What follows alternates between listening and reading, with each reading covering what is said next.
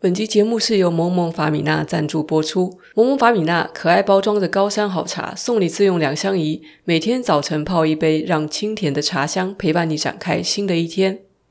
只读一本书不会造就一个涵养丰富的学者，只捡到一枚硬币不会让一个人变成富翁，只上健身房锻炼一天也不会让你马上获得健美的体格。即使是这样，我们都知道这些行为随着日积月累，时间的过去，随着我们反复一次又一次的实践，它终将为我们带来甜美的果实。这就是好习惯的影响。欢迎来到囧说书，今天我要为你讲解的书是来自美国企业家 James Clear 的 Atomic Habits 原子习惯。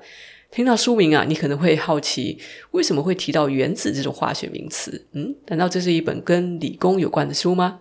不是啦，这误会大了。实际上呢，这是一本帮助人们成功建立起好习惯的书。这本书的作者认为，一个人的成就往往不是一蹴而就的，不是手到擒来的。成功的人之所以成功，是因为他们长时间做着对的事情，而每一次做了对的事情之后呢，就会有一点点细微的改变发生，就像一个一个的原子累积而成的物质一样。所以长期的好习惯最后使他们获得了巨大的成就。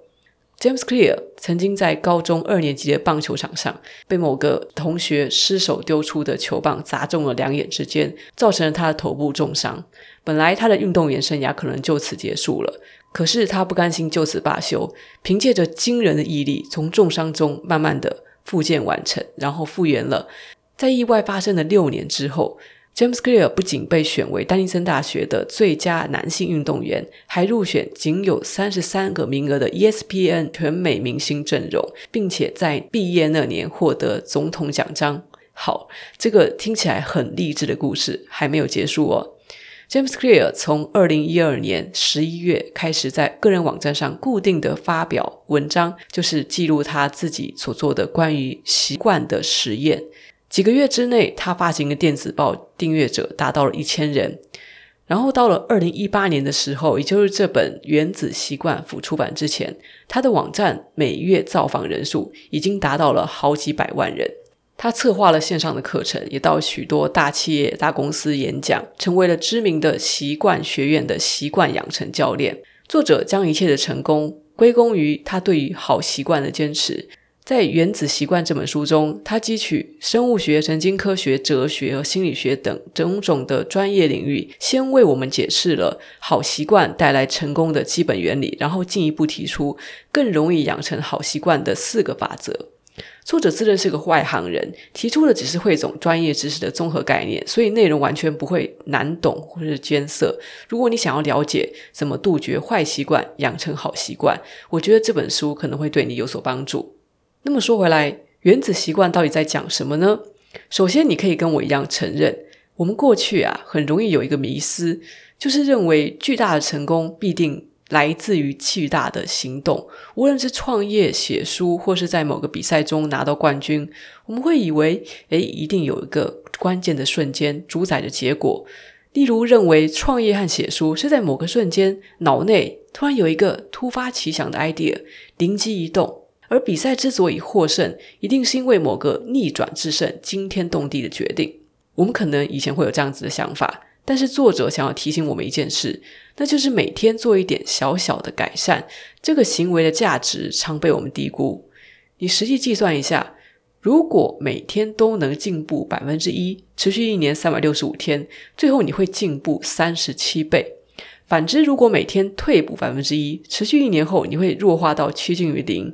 每一步的小小的胜利或小小的倒退，累积起来就会累积出来变成巨大的差异。这就是好习惯或是坏习惯所带来的影响。坏习惯比如像是抽烟，你不会因为今天抽一根烟马上就得到肺病、肺癌死掉，可是呢，连续抽个几十年的烟啊，每天抽1包等等，你的健康必定为之付出惨痛的代价。好习惯比如像是阅读，一天读个几页的书对你的人生或许不会有什么影响，可是如果坚持下去，几十年你可以读好几千甚至好几万本的书，你所获得的知识将为自己的人生带来巨变。做出好 1% 或是坏 1% 的选择，在当下虽然看似无关痛痒，可是呢，你把时间放大到一辈子，你会发现那些选择决定了你人生最终的目的地。现在你知道了，造就成功的其实是日常习惯，而不是千载难逢的改变。那么为什么对多数人来说，建立持久的习惯会这么的困难呢？作者提出了失望之谷的说法。这个失望之谷是什么意思？想象一下，你身处在摄氏-30°C的房间里，然后房间里有张桌子，桌上摆着一个冰块，然后房间内的温度呢，以非常缓慢的速度在爬升，-29°C到-28°C、-27°C、-26°C，在你眼前的冰块目前丝毫没有变化。然后到了-18°C、-17°C、-16°C、-15°C，冰块还是没有变化。-3°C、-2°C、-1°C，终于到了摄氏0°C，你就在那瞬间看到了改变发生了，冰块终于开始融化了。突破到0°C的瞬间，表面上和之前温度升高的过程没什么差异，可是冰块却启动了巨大的变化。在你跨越到一个关键门槛之前，习惯看起来就是这样没有影响。人们追求目标的前期或中期，常常会期待具体的进展，然而并无所获，令人感到挫败，这就是所谓的失望之谷。从摄氏-30°C到0°C的过程，你也不是没有努力啊，只是你做的功呢都被储存起来，等到门槛被突破时，所有的行动才会发生。然而在行动发生之前，你很容易因为看不到成果而以为徒劳无功，所以放弃了正在进行的努力。这就是为什么好习惯难以建立和维持。那么具体来说，有没有什么方法能够帮助我们更恒久地维持好习惯呢？主流观点认为，设定可以达成的确切目标很重要。比如你今天要减重，你就设定一个要减10公斤的目标；你想要写书，你就设定一个半年内写一本书的目标等等。作者曾经也是用这样的方式来执行习惯，但是他实践到后来的结论是，成果与设定的目标并没有太大关系，却与他遵循的系统息息相关。这是什么意思？系统是什么？跟目标有什么不同？就这样说吧，目标是你想要达到的成果，而系统是让你达到那些成果的过程。假如你是作家，你的目标是写一本新书，你的系统应该是写作的频率、开启灵感以及精进思考的方法。那么说到这里，有趣的问题就来了，如果彻底无视目标，只关注系统，我们能够成功吗？作者的回答是肯定的。这样讲的意思并不是说目标完全就没有用哦。实际上呢，设定一个目标可以为我们提示努力的大方向，可是如果花太多时间关注目标，你可能不太容易成功。试着想想，在一场竞争激烈的比赛中，每个人的目标都是拿到第一名，可是结果啊，我们终究有第2名、有第3名、有第4名，结果终究分为赢家和输家。这说明什么呢？说明赢家和输家都拥有同一个目标。可见目标真的有那么重要吗？而且任何目标背后都隐含了你一旦达成目标就会快乐的这个假设，这实际上是一种陷阱。如果你把自己的快乐与满足都框限在达成目标里，你就必须不断地为自己找寻新的目标，否则没有办法满足，而且没有达成目标可能就会觉得自己是失败的，在奋斗的过程中呢，可能会感到更加的挫折。作者认为，你应该以系统为优先，聚焦于你达成某个目标的过程。当你爱上的是过程而不是产物，你就不用非得跑到终点线才会快乐。你可以在当下，你可以在随时都感到满足。一旦转换到这个心态，你就可以更轻松地养成各式各样的好习惯，也更容易成功。简单来说呢，决定你成功或失败的不是你的目标，而是你的系统。这本书接下来的章节就阐述了养成好习惯的4个法则。在此之前，作者为我们介绍了习惯形成的4个步骤，分别是提示、渴望、回应和奖赏。来说说第一个步骤，提示。它是促使你的大脑开启一个行为的资讯，这个资讯告诉你的大脑，这样做或是那样做可以获得奖赏。我们的大脑心智总是不断地在分析内在或外在环境，寻找着哪里会给予奖赏，怎么样做我们可以获得奖赏。而当这个提示出现的时候，大脑会浮现渴望，也就是第2个步骤。渴望是所有习惯背后的动力，没有渴望就没有行动的理由。就像是你为什么会刷牙，激励你刷牙的不是这个行为本身，而是口腔清爽的感觉。你为什么会打开电视呢？不是因为你想要打开电视，打开电视不是你的兴趣，你想要的其实是娱乐。第三个步骤是回应，这就是你确实执行的习惯。这个步骤会不会发生，取决于你受到多少刺激，以及与行为连结的阻力有多大。而且习惯只在你能力允许的范围内可行。比如说你今天心情好，想去灌篮，但是你身高不够，你当然就不会形成所谓灌篮的这个行为跟习惯嘛。所以最后回应会带来奖赏，这是大脑的终极目标。奖赏满足我们的渴望，并且教育我们哪些行为在未来值得被记住。你的大脑就像一台不断的侦测着奖赏的侦测器，它会记住什么样的行为可以带来愉悦的感受，方便你在下一次遇到同样的提示的时候行动起来。上面说的这四个阶段是一个完整的习惯循环，缺少其中的任何一步，行为就不会成为习惯。提示引起渴望，渴望激发回应，回应提供奖赏，奖赏满足渴望，就绕了这么一大圈。这四个步骤连结在一起，形成了神经学上的回馈回路，最终让你建立了自动化的习惯。而这样的循环被称为习惯回路。基于这一套回路呢，作者提出了能够帮助人们建立好习惯、破除坏习惯的行为改变四法则。接下来就让我们来听听这四个法则是怎么说的。第一个法则是让提示显而易见。法国哲学家狄德罗几乎一生穷困，直到1765年的某一天，俄罗斯女皇凯撒琳大帝因为非常喜欢他主编的百科全书，决定出价1000英镑买下他的藏书。这个1000英镑啊，这是以前的1000英镑，放到现在的话肯定不止这个价格了。总之就是非常大一笔钱。那狄德罗他突然得到了这么大一笔资金，他就给自己买了一件很漂亮的绯红色长袍。那由于这件长袍实在是太美了，相较之下跟狄德罗他本来拥有的那些其他的所有物哦，就显得格格不入。结果他就把其他的东西一个接着一个升级，像是把原来的地毯换成了大马士革的地毯，又买来昂贵的雕像来布置家里。他接着又买了一面镜子放在壁炉架上，接着又买了比较高级的餐桌和椅子。他每一次的购物就让自己忍不住又买了其他的东西，就像骨牌效应一样。像这样子买了一个接着一个，接连带来下一次购物的连锁反应，被称为狄德罗效应。这个模式即使在现代你应该也不陌生，你或你的朋友可能都有过买了一件上衣之后忍不住想买一件跟它匹配的新裤子或者新鞋之类的冲动吧。这就是狄德罗效应。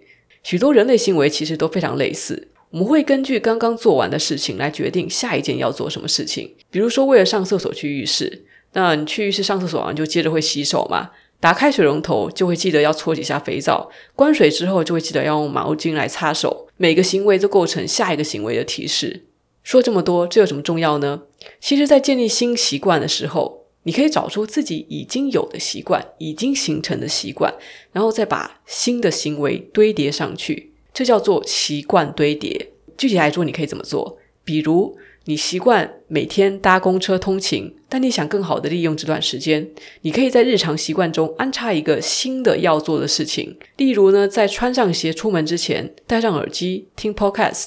关键在于把你想要养成的新习惯跟每天已经在做的事情绑在一起。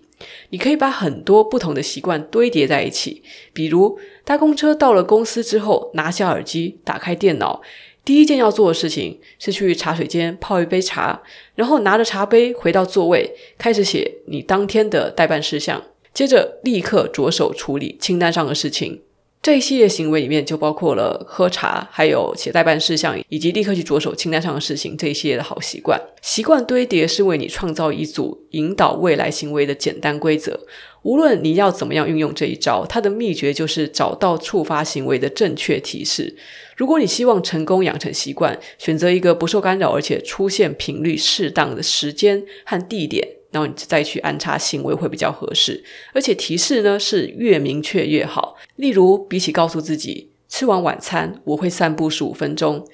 不如你告诉自己吃完晚餐收拾完餐桌后，我会穿上鞋出门到附近的公园散步15分钟。这样子后者其实是更加的清楚而且明确。让提示显而易见的另一个做法是改变环境。波士顿麻省总医院的一位医生曾经和他的同事一起设计了一个为期6个月的研究。他们有一个重大的发现，居然不需要一句话的劝说，只单单是改变自助餐厅里面商品陈列的方式，就能够改善医院员工的饮食习惯。具体来说他们是这样做的，就是把结账柜台旁边的冰箱本来只卖汽水，但是经过改造之后呢，研究人员在每一部冰箱和每个食物区旁边都摆了瓶装水，摆了一篮一篮的瓶装水，让人家随时可以看到。后来3个月，汽水的销量下降了 11.4%， 而瓶装水的销量居然上升了 25.8%。这项研究说明了，有时候人们选择某个产品，不是因为那个产品是什么，而是因为那个产品在哪里。产品或服务越明显，越容易取得，我们就越容易去消费。人类大脑有一半的资源都被视觉所占据，那既然我们对视觉的依赖远远的超过其他的感官，似乎可以合理推测视觉提示是人类行为最强的催化剂。因此呢，为了建立习惯，我们可以创造一个充满着视觉提示的环境。比如说，为了多吃水果，你可以放一个水果篮子在餐桌上；为了多阅读，你可以放几本书在沙发旁边的桌子上。同样的方法，你也可以用在断绝坏习惯上面。例如，你发现你总是没有办法专心，总是忍不住中断工作去滑手机。为了杜绝这个坏习惯，你可以在工作之前把手机留在另外一个房间里。或是你总是不小心花太多时间打电动，那你就在每次打完电动之后，拔掉插头，并且把游戏主机收到柜子里。想要养成好习惯，就让提示显而易见，而想要杜绝坏习惯，就把提示隐藏起来。简单的改变其实可以带来巨大效果。以上是我们说的第一条法则。那接下来我们来说说第二条法则，让习惯有吸引力。看看周遭，你会发现这整个社会充斥着高度设计过的现实。这是什么意思呢？像是薯条这种加工食品，外表金黄酥脆，内里细致柔滑，充满着动态的对比，为的是什么？保持新鲜有趣，鼓励你继续进食。网络的社群媒体上，用不了几分钟，你得到的赞啊，或是留言啊，就比现实中的社群还要多，比你家里、你的办公室都得到的肯定都还要多。这样子诱使你沉迷于扮演新女的角色。而广告结合了完美的灯光、专业的化妆和修图技巧，意图要让消费者在感官上留下深刻印象。现代社会这些五光十色又超常的刺激，把吸引人类大脑的特色夸张化，使我们过度饮食、过度上网、过度购物。这一切的高度设计源于现代企业深深的了解一个心理，就是要增加某个行为的发生的几率呢，就必须启动人类大脑的渴望，令它具备吸引力。而为了养成习惯，我们必须先了解渴望的本质和运作方式。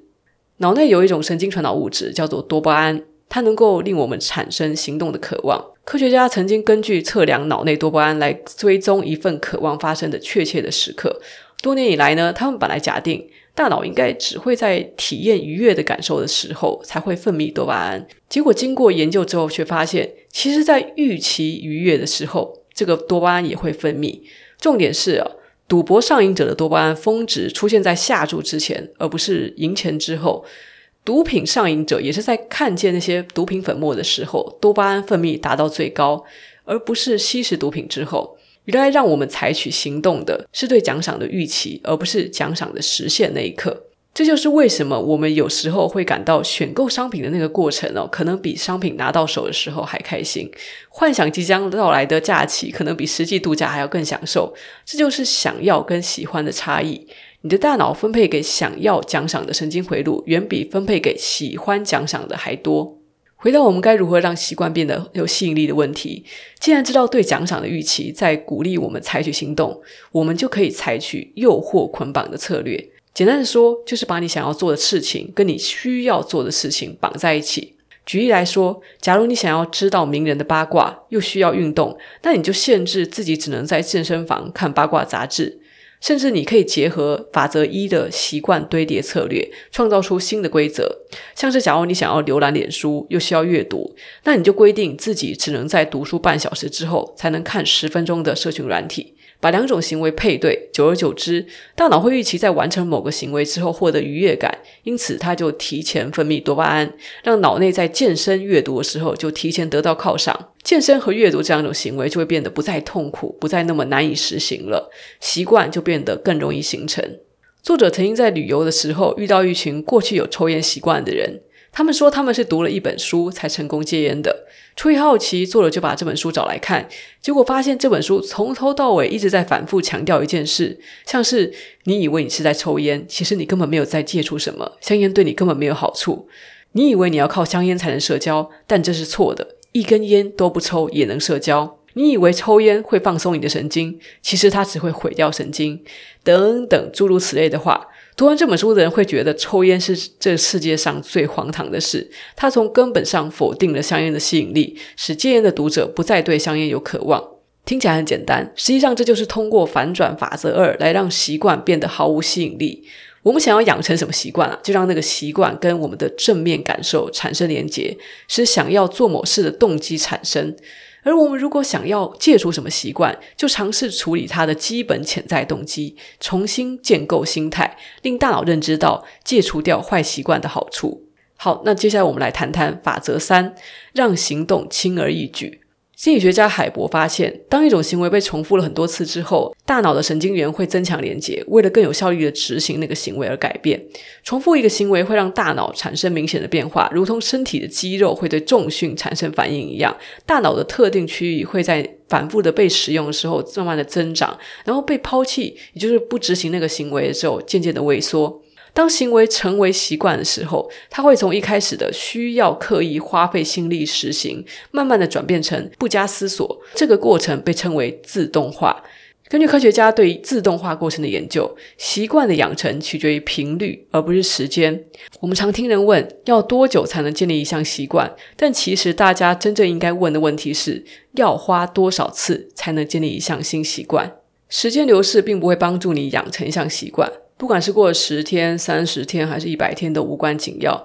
重要是你在这期间执行该行为多少次。拿运动来说好了，30天内运动2次或是30天内运动10次，你觉得怎样做才会养成运动习惯？答案显而易见啦，我们都知道，当然是频率比较高的后者。给他一个科学解释，就是因为只有越多次的重复某个行为，才能强化脑内的构造，让它得以自动化的执行。了解到高频率重复的重要性之后，我们可以试着找出执行某个行为时存在的阻力，然后尽可能的减少那个阻力。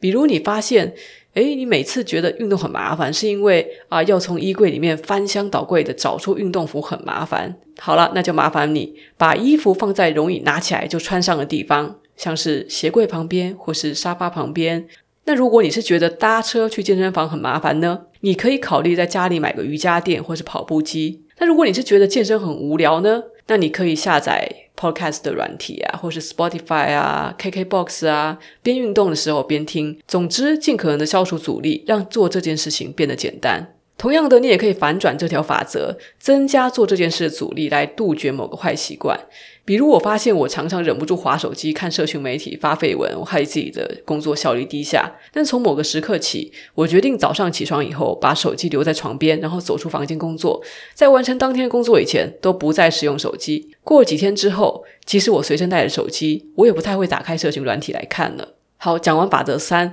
我们接着来聊一聊法则4，让奖赏变得令人满足。这得讲到一个历史故事了。19世纪的时候呢，有很多厂商在卖口香糖。那个时候的口香糖是用没有味道的树脂制造而成的，吃起来就是有嚼劲，但是不好吃。后来在1891年上市的箭牌这家公司推出了薄荷口味和水果口味的口香糖，才让口香糖这个东西变得好吃起来。而真正让嚼口香糖变得流行起来的，是因为箭牌公司后来进一步广告，号称口香糖可以清洁口腔，说口香糖可以让你口气清新等等。好吃的口味加上清新口气的感觉，突然令使用这个产品的感觉令人满意，结果口香糖的销量就飙升啦，箭牌也成为了世界上最大的口香糖公司。牙膏这个产品也有类似的发展轨迹，像是以前的牙膏本来没有味道，后来添加了薄荷之类的风味之后呢，商品就大获成功。这些味道虽然没有让牙膏变得比较有效，比较能够防止蛀牙，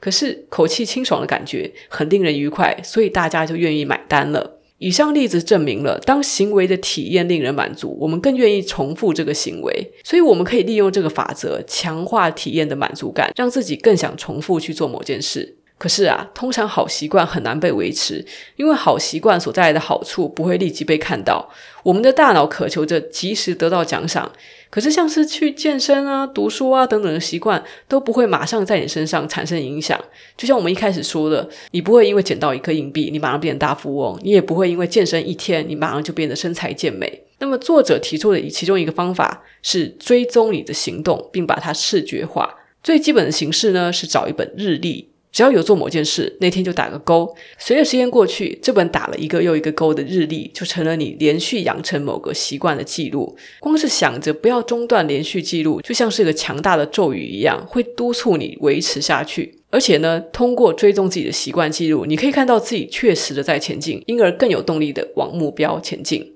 同样的，我们也可以把第4条法则反转运用，就是让习惯中断的后果令人不满。比如说，你可以找别人监督你，或是写下一份习惯契约，承诺自己如果做不到某件事，就必须付款给别人等等。有位叫汤马斯·法兰克的企业家规定自己每天必须在清晨5:55起床，如果没做到，就会有一条推特讯息自动发布，告诉网上的人回应那条讯息的前5个人可以透过 PayPal 领取$5。这让我想起以前有一个用来训练规律作息的 App， 它的设定是如果你早上没有按时起床，它就会自动帮你的推特账号发一个推特，告诉大家你是个大懒虫。这个 app 到底有没有用，我觉得是因人而异啦，因为肯定还是有人觉得这种公开处刑的方式有这种后果不够令人痛苦，但是呢，解决方法也很简单啦。总而言之，找到一个对你而言足够痛苦、足够不满的后果，然后利用它来维持你想要形成的习惯就好了。以上就是行为改变4法则，这本原子习惯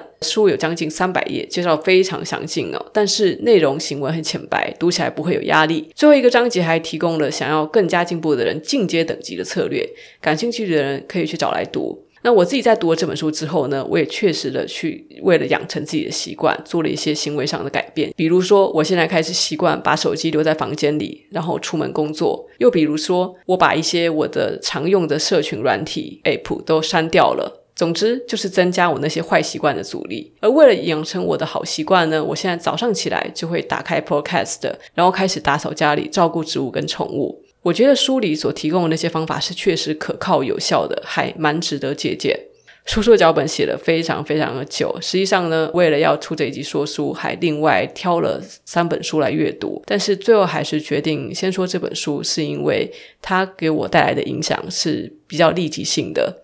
我录音录到最后才发现这集内容有点太长了，下一次我会再选书、主题还有写脚本的部分再多多改进。支持我的创作，你可以加入 YT 会员，或是小额赞助，或是买爆赞助上的商品。喜欢我的内容，请追踪订阅并打一个5颗星的评价。祝愿每个人都能养成好习惯，杜绝坏习惯，迈向自己的美好人生。我们下集见，拜拜。